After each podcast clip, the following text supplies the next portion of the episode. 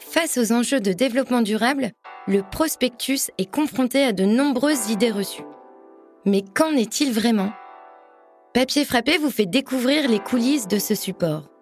Un podcast de la revue du prospectus qui met en lumière l'impact écologique, sociétal et économique du prospectus.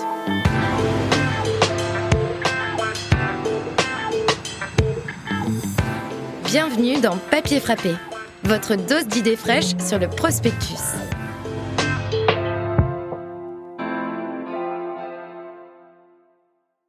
Imprimé publicitaire, flyer, catalogue publicitaire? Quel que soit son nom, le prospectus fait partie de la vie des Français. Pourtant, le secteur est mis à rude épreuve ces dernières années.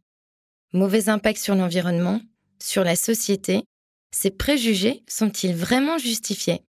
À l'occasion de ce nouvel épisode de Papier frappé, nous allons nous pencher sur l'empreinte socio-économique de l'écosystème du papier graphique. Comment intégrer les facteurs sociétaux pour faire le choix d'une communication responsable et multiplier ainsi les impacts positifs? C'est ce que nous allons découvrir aux côtés de mes invités. J'ai le plaisir de recevoir Cécile Aligondardet, directrice générale adjointe de la transformation, du développement durable et de la communication chez Mediapost, et Olivier Paboulet, senior manager, expert mesure et monétisation des impacts socio-économiques et environnementaux pour le cabinet d'audit et de conseil EY. Bonjour Cécile, bonjour Olivier. Bonjour Cécile. Je suis ravie de vous accueillir pour ce nouveau volet de Papier frappé. Vous allez bien? Très bien. Très très bien. Tout d'abord, j'aimerais démarrer cette interview croisée en vous posant la première question, Cécile. Quel est l'objectif de cette étude au sein de Mediapost?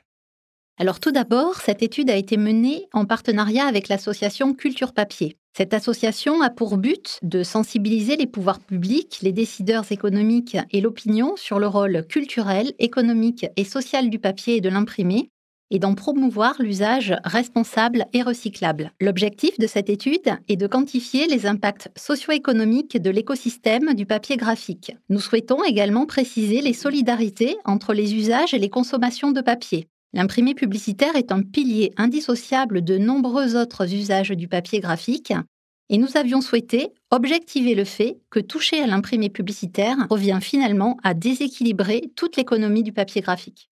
Parfait Cécile, merci. Et du coup, Olivier, pouvez-vous nous expliquer ce qu'est une étude d'empreinte socio-économique Bien sûr, Cécile. Alors, peut-être le plus simple, finalement, c'est d'expliciter les termes. Euh, donc, dans l'empreinte socio-économique, on a socio-économique, et socio-économique, c'est la superposition des aspects sociaux et économiques. Donc, l'objectif, en fait, c'est euh, d'arriver à définir l'impact qu'a cet euh, écosystème du papier graphique en France sur les territoires et sur le tissu industriel en termes d'emploi, en termes de contribution à la richesse nationale via, par exemple, euh, la contribution au PIB ou encore euh, des effets de, de, taxes. Alors, il y a d'autres indicateurs qui pourraient être également adressés par le biais de ce type d'études. Euh, je pense par exemple au retour à l'emploi de personnes qui en seraient éloignées, à la cohésion sociale et territoriale, etc. Dans ce cas de figure précis, on s'est cantonné aux aspects d'emploi et euh, de PIB et de taxes. Mais en tout cas, en substance, une étude d'empreinte socio-économique, c'est donc une étude d'impact qui adresse euh, les sujets socio-économiques d'un territoire. Avant de nous en dire plus sur cette étude, Olivier, pouvez-vous nous présenter l'écosystème du papier graphique? Euh, l'objectif, en fait, c'était effectivement d'adresser l'ensemble des acteurs de cette chaîne de valeur du, papier graphique en France. Mmh. Et donc, ça inclut euh, tout à la fois les fournisseurs de matières premières, euh, donc ça peut être la filière du bois, par exemple, ou les acteurs du recyclage qui vont fournir de la matière substituée donc, aux, producteurs, mais également tout ce qui est producteur et distributeur. Donc, par ça, j'entends l'industrie papetière en tant que telle, les intermédiaires, les imprimeurs, les distributeurs de produits finis, etc. Et enfin, un troisième groupe d'acteurs au sein euh, de cet écosystème qui sont les utilisateurs via les différents usages qui peuvent exister donc du papier. Donc je pense aux livres, à la communication imprimée, à la presse, etc., etc. Et quelle a été la méthodologie pour établir ce rapport? Alors évidemment, dans tout type d'études, euh, on a besoin de, s'approprier le, sujet, le sous-jacent, donc en l'occurrence ici euh, l'écosystème du papier graphique. Et donc, ce qu'on a commencé par faire, c'est une série d'entretiens et une revue bibliographique afin d'appréhender les grandes masses, euh, les, acteurs, les enjeux de, cet écosystème. Une fois qu'on avait à disposition donc ce, ce panorama, ce qu'on a cherché à faire, en fait, c'est de comprendre à la fois d'abord quels étaient ce qu'on appelle les emplois directs. Et ça, c'est évidemment euh, les, salariés qui sont directement employés par les acteurs euh, de cet écosystème. Donc, c'est essentiellement issu euh, de données de reporting. Et ensuite, on a voulu savoir ce qui se passait en fait dans la chaîne de fournisseurs, parce qu'évidemment, quand euh, vous euh, dépensez quelque chose dans l'économie, derrière, il y a tout un mécanisme qui fait qu'il y a une mise en abîme et une propagation de ce choc de dépenses euh, au sein de l'économie. Et donc, nous, on a voulu en fait capturer ces impacts au sein de, cette chaîne de valeur. Et pour ce faire, on a mis en place un modèle qu'on appelle entrée-sortie, qui est directement issu de, de, techniques de sciences économiques et qui a pour avantage, un signe, de permettre de justement euh, capturer donc euh, ces effets euh, au sein de, la chaîne de valeur. Et il faut savoir également qu'après, on le fait également de manière induite, c'est-à-dire que c'est pas tant dans la chaîne de valeur elle-même qu'on regarde, mais au banc de l'économie en général en particulier. Et pour ce faire, on réutilise le même type de modèle, sauf que cette fois-ci, la donnée d'entrée n'est plus tant les achats des acteurs de cet écosystème, mais par contre, c'est directement les salariés directs et les salariés indirects qui redépensent leur salaire dans l'économie qui permettent ce, choc de dépenses. Donc c'est la combinaison en fait de ces trois aspects, les aspects directs, indirects et induits, euh, mmh qui permet en fait d'établir euh, la, magnitude de l'impact euh, en France. Alors Olivier, quel chiffre clé faut-il retenir de cette étude sur l'empreinte socio-économique de l'écosystème du papier graphique? Alors j'en vois deux en particulier. Euh, évidemment, il y a beaucoup de chiffres hein, qui sont sortis de cette étude. Euh, donc l'idée, c'est un peu les, les hiérarchiser. Et vraiment, les deux, les, deux faits, les deux chiffres marquants qui, euh, qui émanent de cette étude sont peut-être, d'une part, la contribution en termes d'emplois soutenus en France par cet écosystème. Donc il s'élève à plus de 312 000 emplois, donc à la fois de manière directe c'est-à-dire les salariés directement de, des, entreprises euh, de, cet écosystème, mais de manière indirecte également dans la chaîne de valeur et induite aux bornes de l'économie. Et puis euh, également la contribution au PIB, qui est loin d'être euh, marginale, puisqu'elle atteint quasiment 1% à 17 milliards d'euros par an. Donc ça, c'est, je dirais, de manière générale sur l'écosystème en, euh, en, général. Mmh si on fait un zoom euh, et qu'on regarde en particulier euh, l'IP, c'est-à-dire l'imprimé publicitaire, on se rend compte en fait que les chiffres sont également significatifs, puisque dans le cas de l'imprimé publicitaire, on parle de 60 000 emplois qui sont soutenus chaque année en France. Et en termes de contribution au PIB, c'est d'autant plus important puisque on parle de 2,6 milliards d'euros par an qui sont générés. Olivier, pouvez-vous nous présenter les enseignements clés tirés du rapport? Oui, bien sûr. Mais dans la continuité du coup des chiffres que j'ai présentés, euh, je pense qu'il y a trois enseignements euh, qui a priori n'étaient pas forcément intuitifs et sur lesquels euh, on, s'est penché. Donc peut-être le premier, c'est le fait que l'écosystème du papier graphique en France est un écosystème multi-acteurs, intégré et très actif dans le cadre de l'économie circulaire. Alors on s'en doutait un peu a priori quand même parce que le sous-jacent, le papier, c'est quand même effectivement un, un, matériau qui est très utilisé euh, et très très bien recyclé. Mais au moins, on, a, pu le, valider dans le cadre de cette, de cette étude. Le deuxième point important, et ça découle directement des chiffres que je vous ai exposés à l'instant, c'est que l'empreinte socio-économique du papier graphique est significative, ce qui, a priori, n'était pas quelque chose idem euh, qui était euh, d'emblée acté. Et donc, on se rend compte a posteriori de, la modélisation que c'est le, que le cas, puisque tout à l'heure, je vous disais que dans le cadre de la contribution au PIB, on est quasiment à 1% du PIB français. Et je dirais que le troisième enseignement, et c'est celui auquel on s'attendait peut-être le moins, euh, c'est euh, l'interdépendance des différents acteurs de, cette, de cet écosystème, puisque euh, lorsqu'on en déstabilise un, eh il y a de fortes chances qu'on déstabilise les autres. Pourquoi? Parce que euh, il est rare, rares sont les imprimeurs en fait qui n'ont, par exemple, euh, que de l'IP, que de l'imprimé publicitaire sur leur ligne de production. Ils sont souvent aussi euh, multi-usages et ils vont faire à côté de la presse, par exemple, ou de la communication imprimée, par exemple.